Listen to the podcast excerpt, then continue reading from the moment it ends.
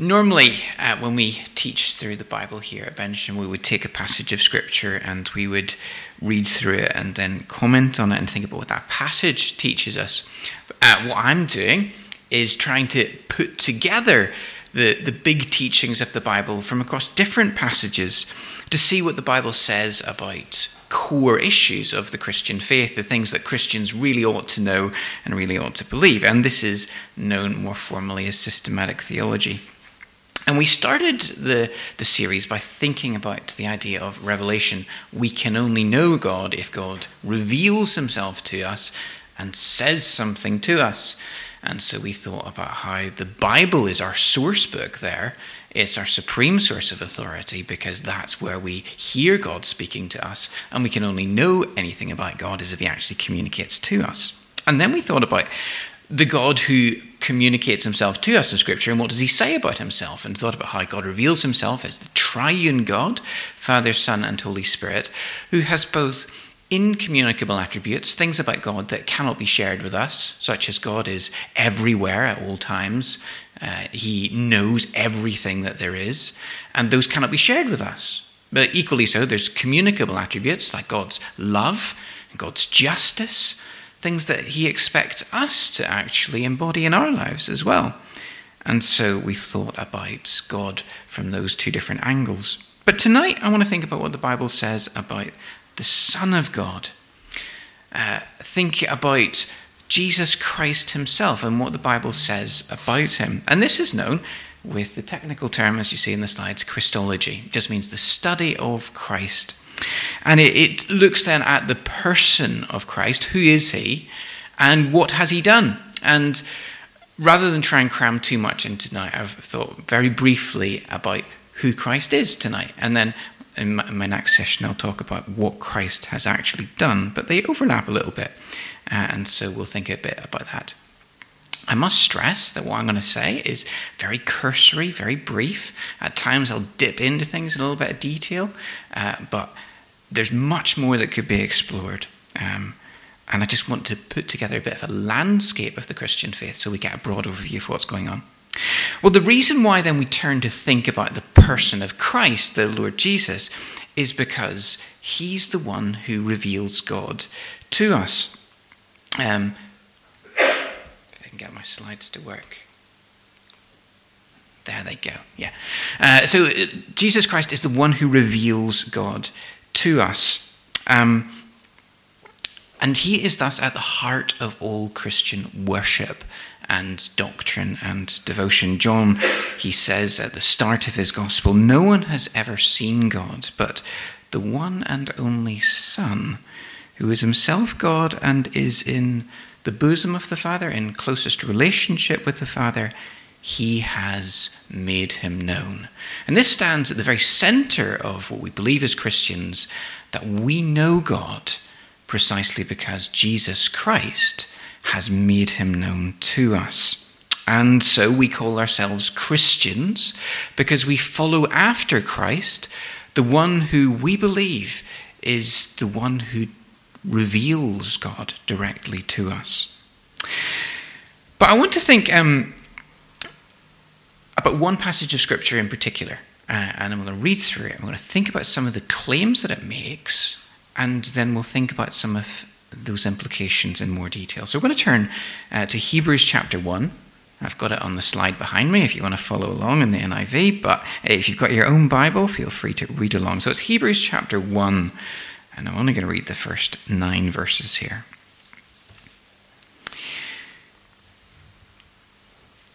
And the word of the Lord says, In the past, God spoke to our ancestors through the prophets many times and in various ways.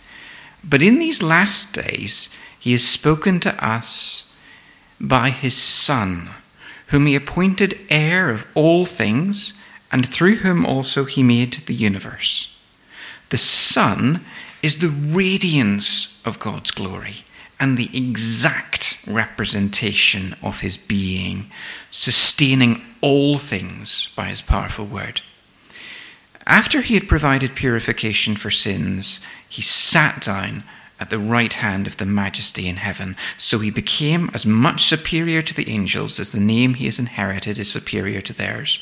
For to which of the angels did God ever say, You are my son, today I have become your father?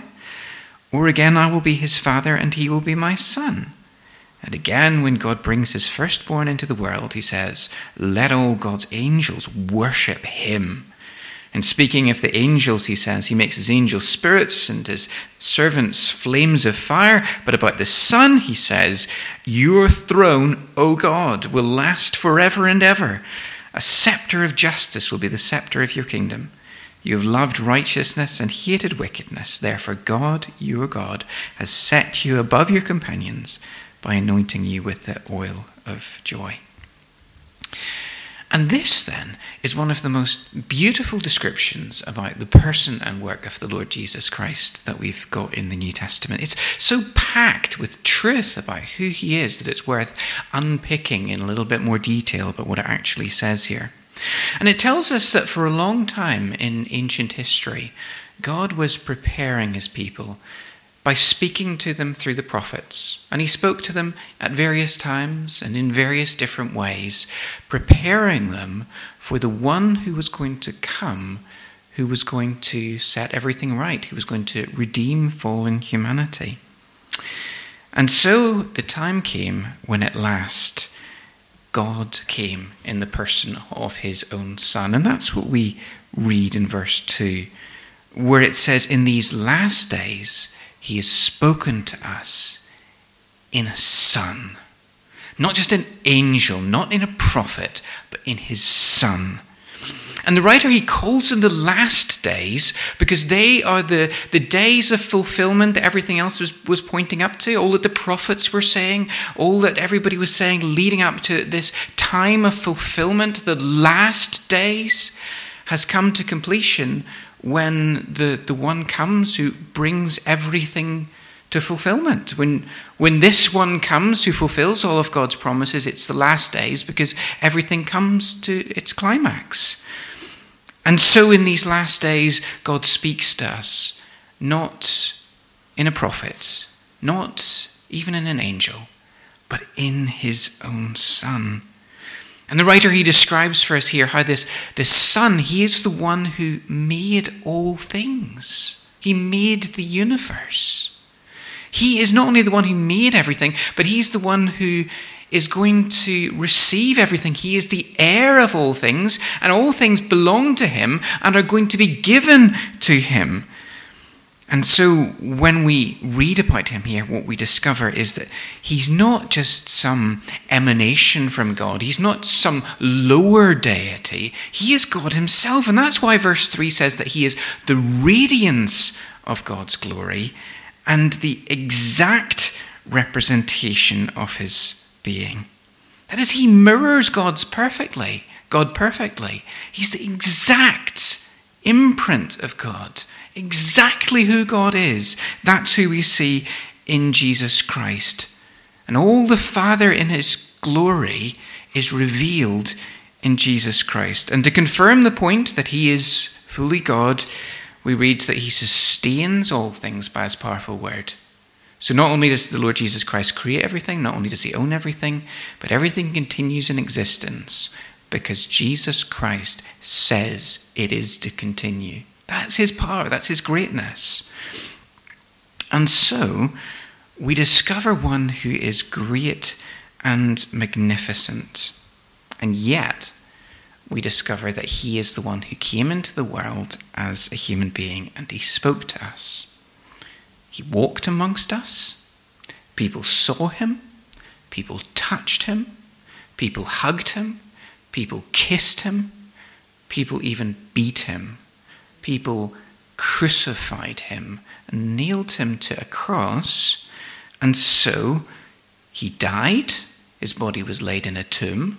And he rose in a body from the grave and descended into in a body into the very presence of God itself. And so here what we have to do is wrestle with this tension between this revelation of the Son of God as the one who is both fully God, creator of all things, sustainer of all things, the one for whom all things exist, and yet the one who is fully human as well.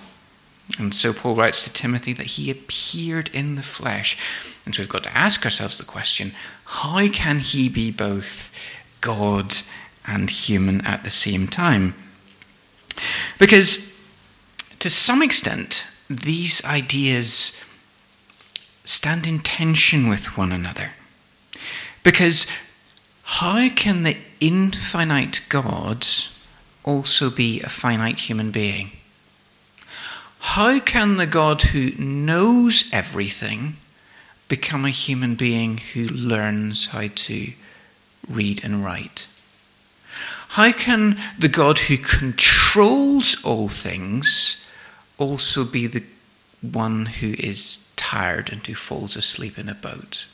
And so, how can he be both God and human at the same time?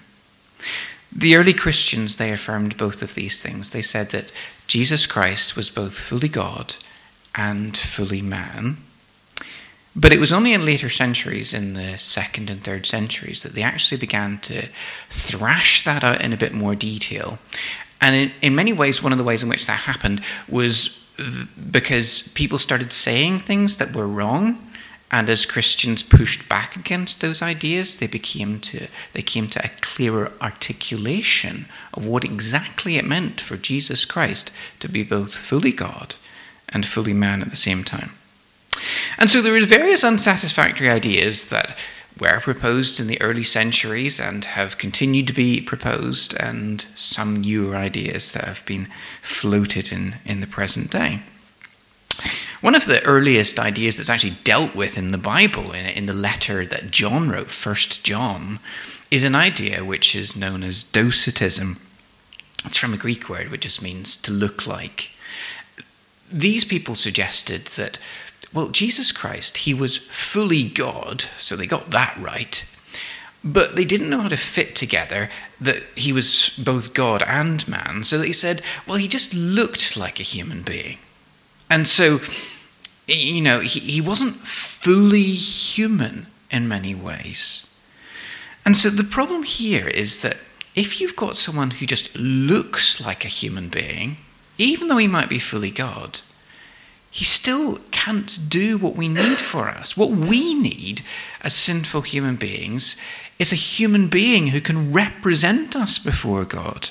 One who can actually suffer in our place on the cross. And if you're not a human being, then of course you can't really suffer.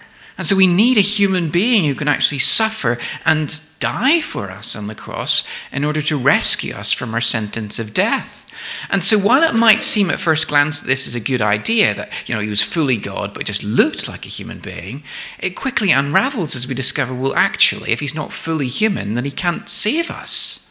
It's just not good enough. Well, another view was kind of the opposite of that Arianism. That was the idea proposed by a chap called Arius, and he said that Jesus wasn't fully God.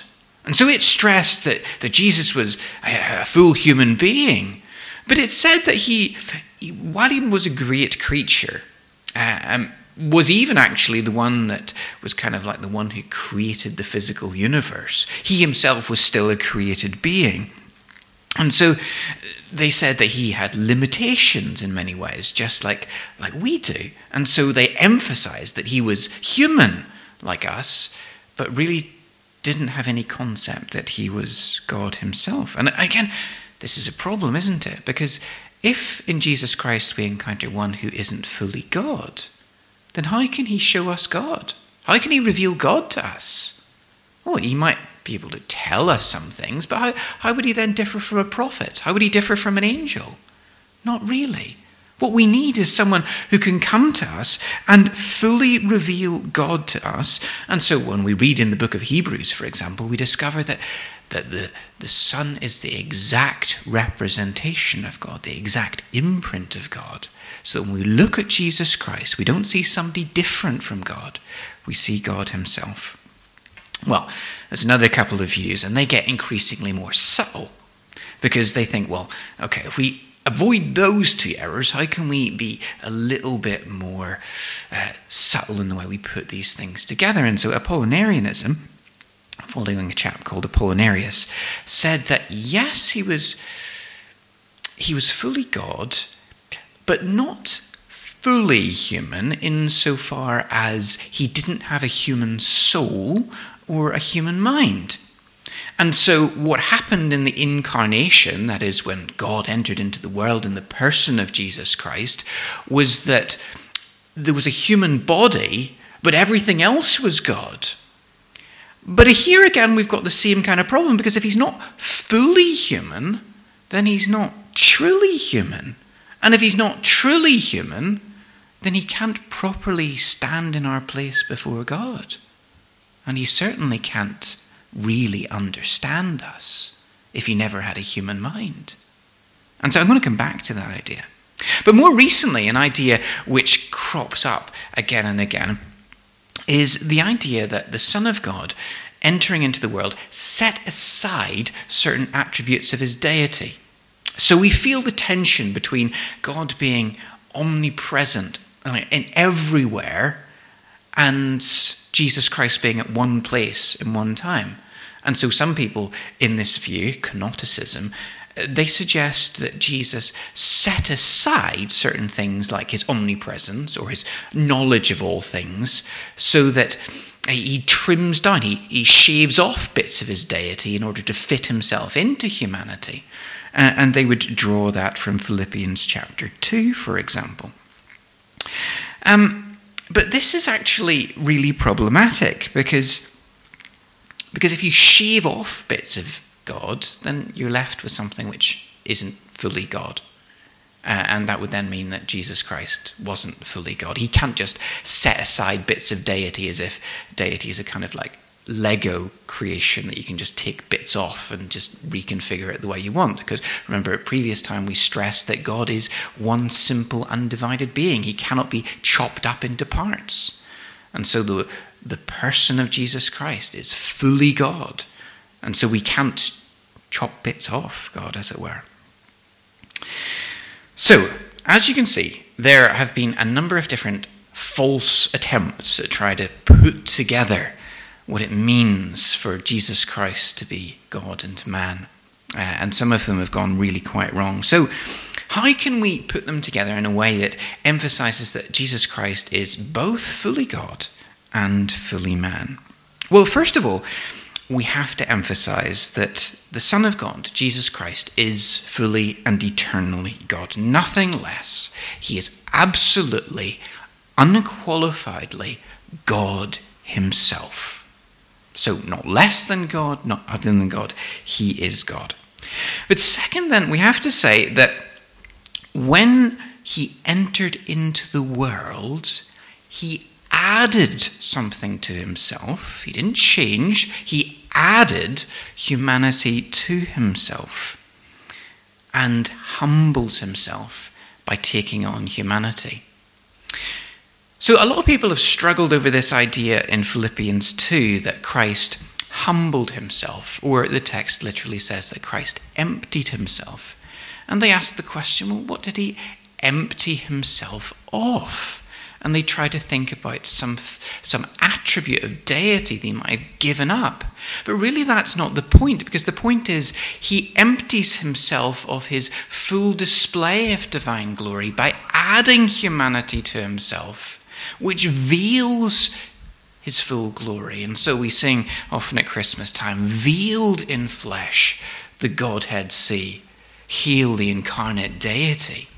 And so the one that we meet in Jesus Christ is God Himself having added human flesh to Himself, human nature to Himself. So it's not like He takes away something from Himself to become man, He adds something to Himself in order to become human. And He adds to Himself a nature that is limited, a nature that can only be in one place at one time that grows in knowledge and understanding, that can suffer, that can die. And so we see the Creator adding to himself a creaturely nature so that he can actually live amongst us.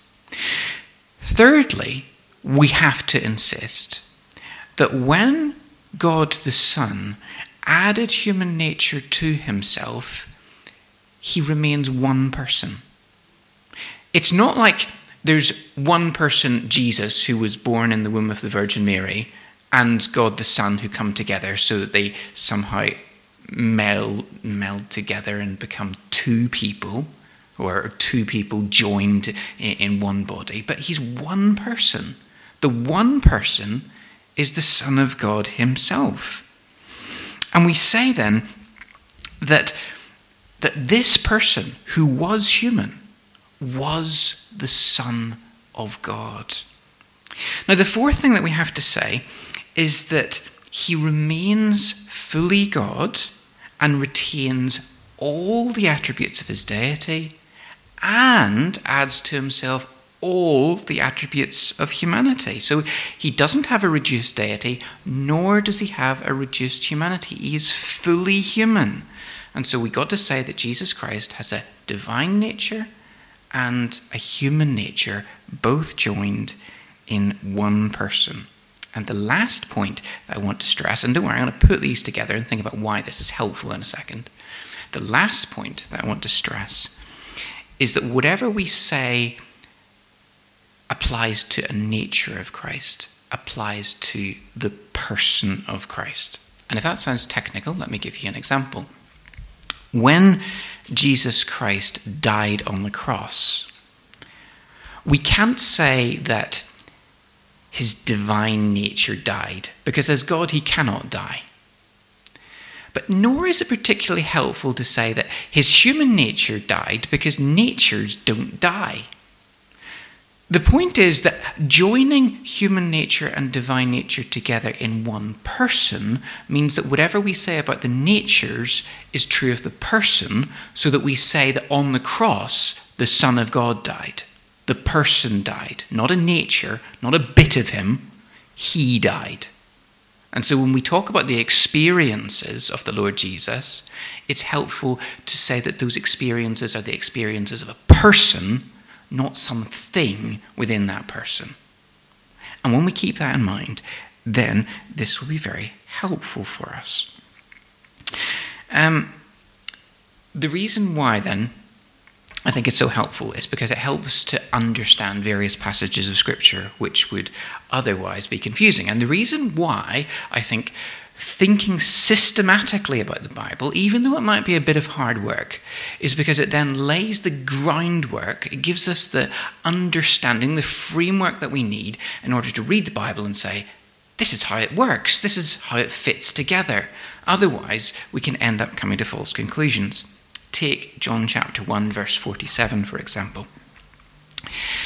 The Lord Jesus, he's meeting Nathanael, one of the disciples, for the first time neither Jesus nor Nathanael had actually met before.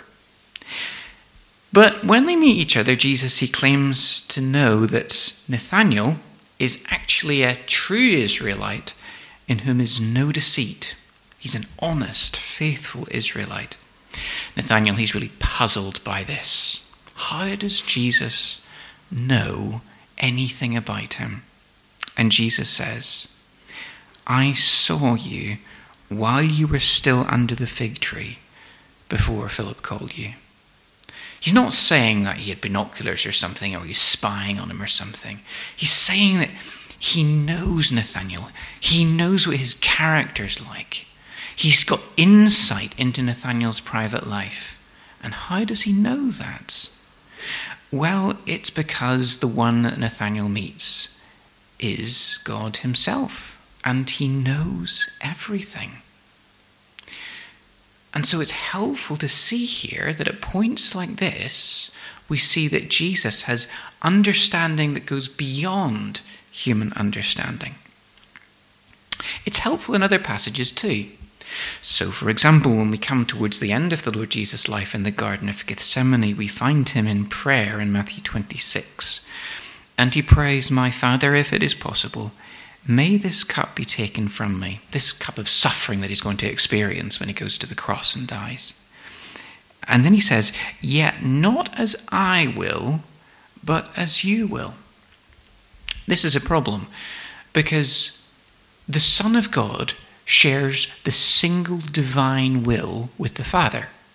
So previously we established that because God can't be chopped up into parts, they share all that's true of the deity.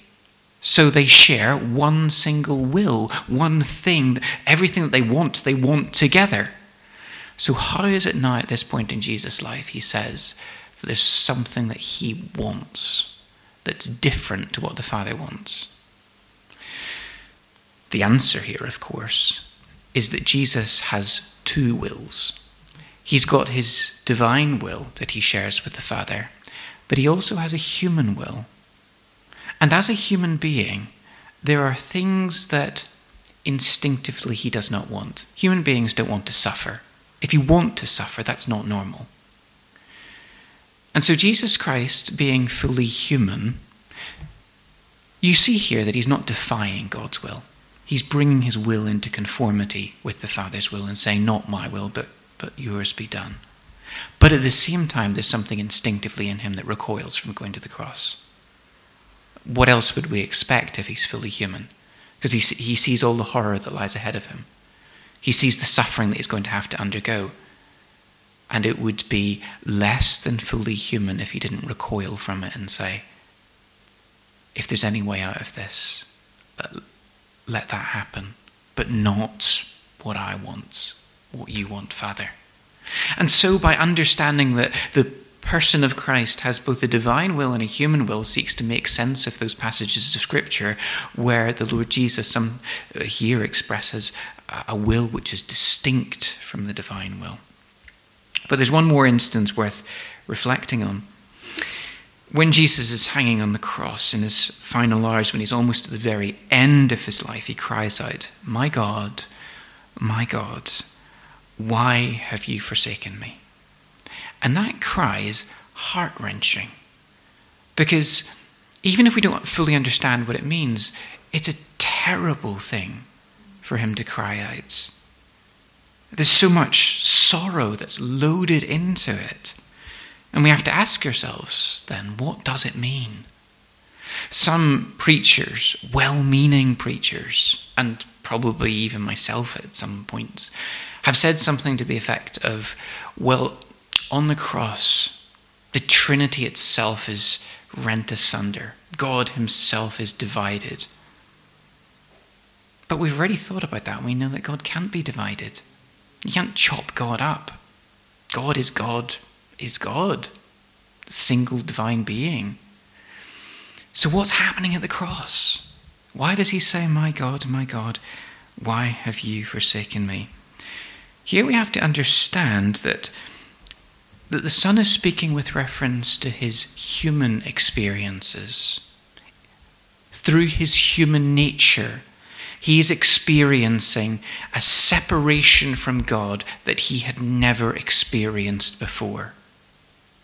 In his divine nature, he couldn't experience that. But in his human nature, he could experience that. And he experienced that abandonment there upon the cross. But because the, we would say that the person suffered, the person experienced abandonment, and we don't talk about nature suffering or nature's dying, then it's correct for us to say that the Son of God here is abandoned by the Father as long as we don't understand by that that God Himself is separated. That doesn't happen. It's through His human nature that He experiences this. And this understanding then helps to make sense of the person of the Lord Jesus. Because unless you have the category to understand both human and divine, experiencing both in one person, then there's going to be passages of Scripture that you'll scratch your head over and just not have a clue what to do with. But when you understand that, it's not that we suddenly understand the mysteries of how the two fit together, but we understand that they do fit together, and we can't, we can't diminish any one of them. Now, I think having this framework helps us understand Scripture, but it does more than that. It gives us a cause for worship. And in the last five minutes or so, I want to think about why it's so important that we have one who is both fully God and fully man. And it's helpful then to imagine what it would be like if Jesus wasn't fully God. Imagine what it would be like. Imagine that man who was lowered through the roof uh, on his bed. He was paralyzed, he couldn't walk. And Jesus sees him and he says, Son, your sins are forgiven. And everybody's shocked because they know that only God can forgive sins. But if he wasn't God, then every time he spoke to somebody telling them that their sins were forgiven, it didn't mean anything. Nor would he be able to say to us that our sins are forgiven. He couldn't promise something like that unless he was fully God. Or imagine what it would be like to try to know God if he wasn't if Jesus wasn't fully God. John 14, of course, the Lord Jesus says that he's going to go away from the disciples to the Father. And he tells them that if they know him, then they know the Father as well. But Philip gets really confused about this and he says, Lord, show us the Father, and that will be enough for us. Show us the Father. And Jesus says, Don't you know me, Philip, even after I have been among you for such a long time? Anyone who has seen me has seen the Father. But if what he was saying there wasn't true, if he wasn't fully God, then Philip wouldn't be seeing God. Philip would be seeing some prophet, perhaps, some mighty creature, perhaps, but not more than a creature. He wouldn't be seeing God. And he, he wouldn't be directly encountering God. In fact, for none of us would there be an op- option, uh, an opportunity of ever encountering God Himself. But more than that, the person who died on the cross would be a mere creature. And that is a significant problem because the problem of our sin is such that if a mere creature stood in our place before God and said, I will bear the guilt of fallen humanity, would that be enough? It wouldn't be enough. We need someone to stand in our place who is of such worth and value that his death will count for all of us.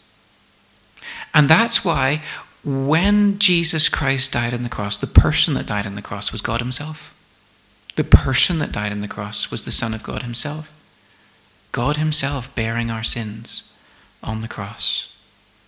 And that's why it's so important that Jesus Christ is fully God. And it's so important to know that when we encounter Jesus Christ, we encounter the one who reveals the true God to us. Because when people spoke to him, and the disciples get gripped by this later, especially in 1 John when you read it, the apostles just gripped by this realization that his hands had handled the word of life. When we encounter Jesus Christ, we encounter the one who is God himself and who reveals God himself to us. And whereas in the past everybody had encountered God through prophets, encountered God perhaps even through angels or various different intermediaries, no one had encountered God directly like they had in Jesus Christ. And in these days of fulfillment, in these last days, as Hebrews says, we encounter God Himself in His Son. And if we ever harbored fears that God was a distant, cold, unfeeling deity, then instantly all of those fears are put to rest when we encounter Jesus Christ. Thomas Torrance was a Scottish theologian and a chaplain during, I can't remember, it was the First or Second World Wars. He encountered a dying soldier during one of the wars. And the soldier said to him, Padre, is God really like Jesus? And as he was dying, that's what he wanted to know. Was the God that he was going to meet really like Jesus? And Thomas Torrance affirmed that yes, he was going to meet the God who was exactly like Jesus. And later, as, as Torrance develops these thoughts in his writings, he emphasizes that there is no God behind Jesus. It's not like Jesus is just a front and then there's somebody else behind Jesus that's different to that, that's, that's more stern, that's more malevolent, that's more unfeeling. No, when we encounter Jesus, we encounter God Himself. And that's why it's vitally important that we affirm that in Jesus Christ we meet the one who is fully God. But as much as it's important to affirm that he's fully God, it's vital that we affirm that he is fully human as well. And that ought to give us great joy. That ought to cause us to worship. Because he is fully human, then he's able to enter into our experience. A lot of thought gets given these days to what it means to experience suffering. Diane Abbott, over the weekend, Labour politician, got into a lot of hot water because she talked about who could legitimately experience racism. And she said that black people were the only people that could really experience racism, and a lot of people were deeply offended by that. Uh, she said that the Irish people uh, hadn't experienced racism. now, I must say that I cannot lay claim to have experienced any kind of racism. And it would be unfair of me to ever suggest that I could ever fully understand what someone had went through that had experienced being the victim of racism.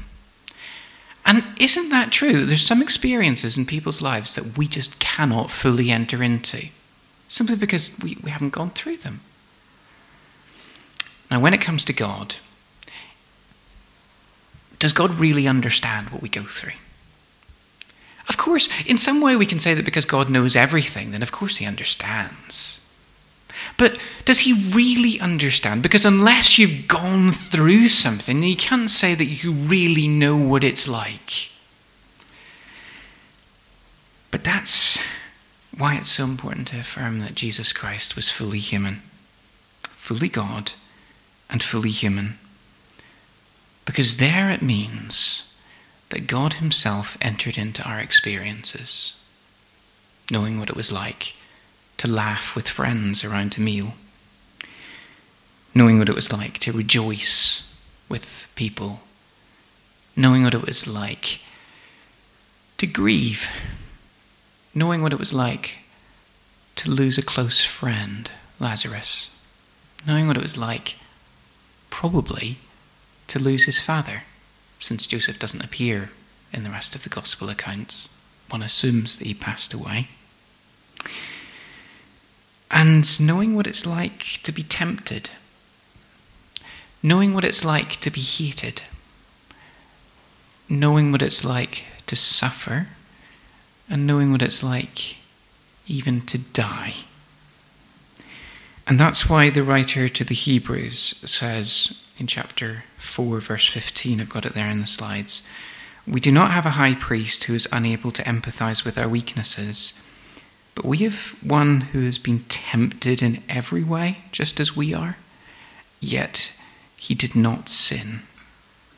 And so the writer to the Hebrews says, Because we've got a high priest like that, go to him in every time of need, because he knows what you're going through, because he's experienced every aspect of human experience. Every aspect of human experience that we go through, he knows what it's like. But I mean, empathy only goes so far. If all we could say that Jesus understands our experiences, that wouldn't be enough. We need people to be able to not only share our feelings, but also do something to help us. And that's what the Lord Jesus does, because in his humanity, his perfect humanity, he goes to the cross and represents us there before God. And as a man, he presents himself as a representative of humanity and makes himself accountable for the guilt of fallen humanity. And in his resurrection and ascension, he takes our humanity into the presence of God itself, so that forevermore God is joined to humanity because Jesus Christ didn't cast off his humanity when he ascended back to the Father, but remains both fully God and fully man. And that means that there is in the presence of God right now a human being who represents us, who understands us, who speaks for us. And we know that that is our guarantee to be there one day as well. Because we know that through Jesus Christ, we have a seat at the table, we have a place in the presence of God. And as the Lord Jesus said, he was going away to prepare a place for us, so that where he is, there we may be also. And so, in short, unless the Lord Jesus Christ is both fully God and fully man, then he cannot help us. And our whole salvation hinges upon this person who is both God and man, able to be everything that we need to us. And this was why the early church was so careful to guard against error on this front. And at the start of what I was going through there, you're probably thinking this is tedious technical stuff. But the reason why they were so careful about guarding each of those points wasn't because they just wanted to be pedantic and come up with all kinds of formulas, but because once you drop the guardrails, and once you stop affirming that Jesus Christ is both fully God and fully man in one person, then our salvation is no longer certain.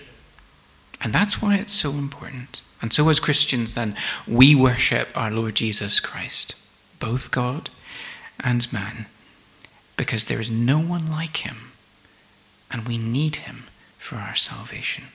So let's pray and give thanks, and then we'll have some refreshments together. Almighty God, we thank you that, that you have entered into our world in the person of your own dear Son, our Lord Jesus Christ. And we thank you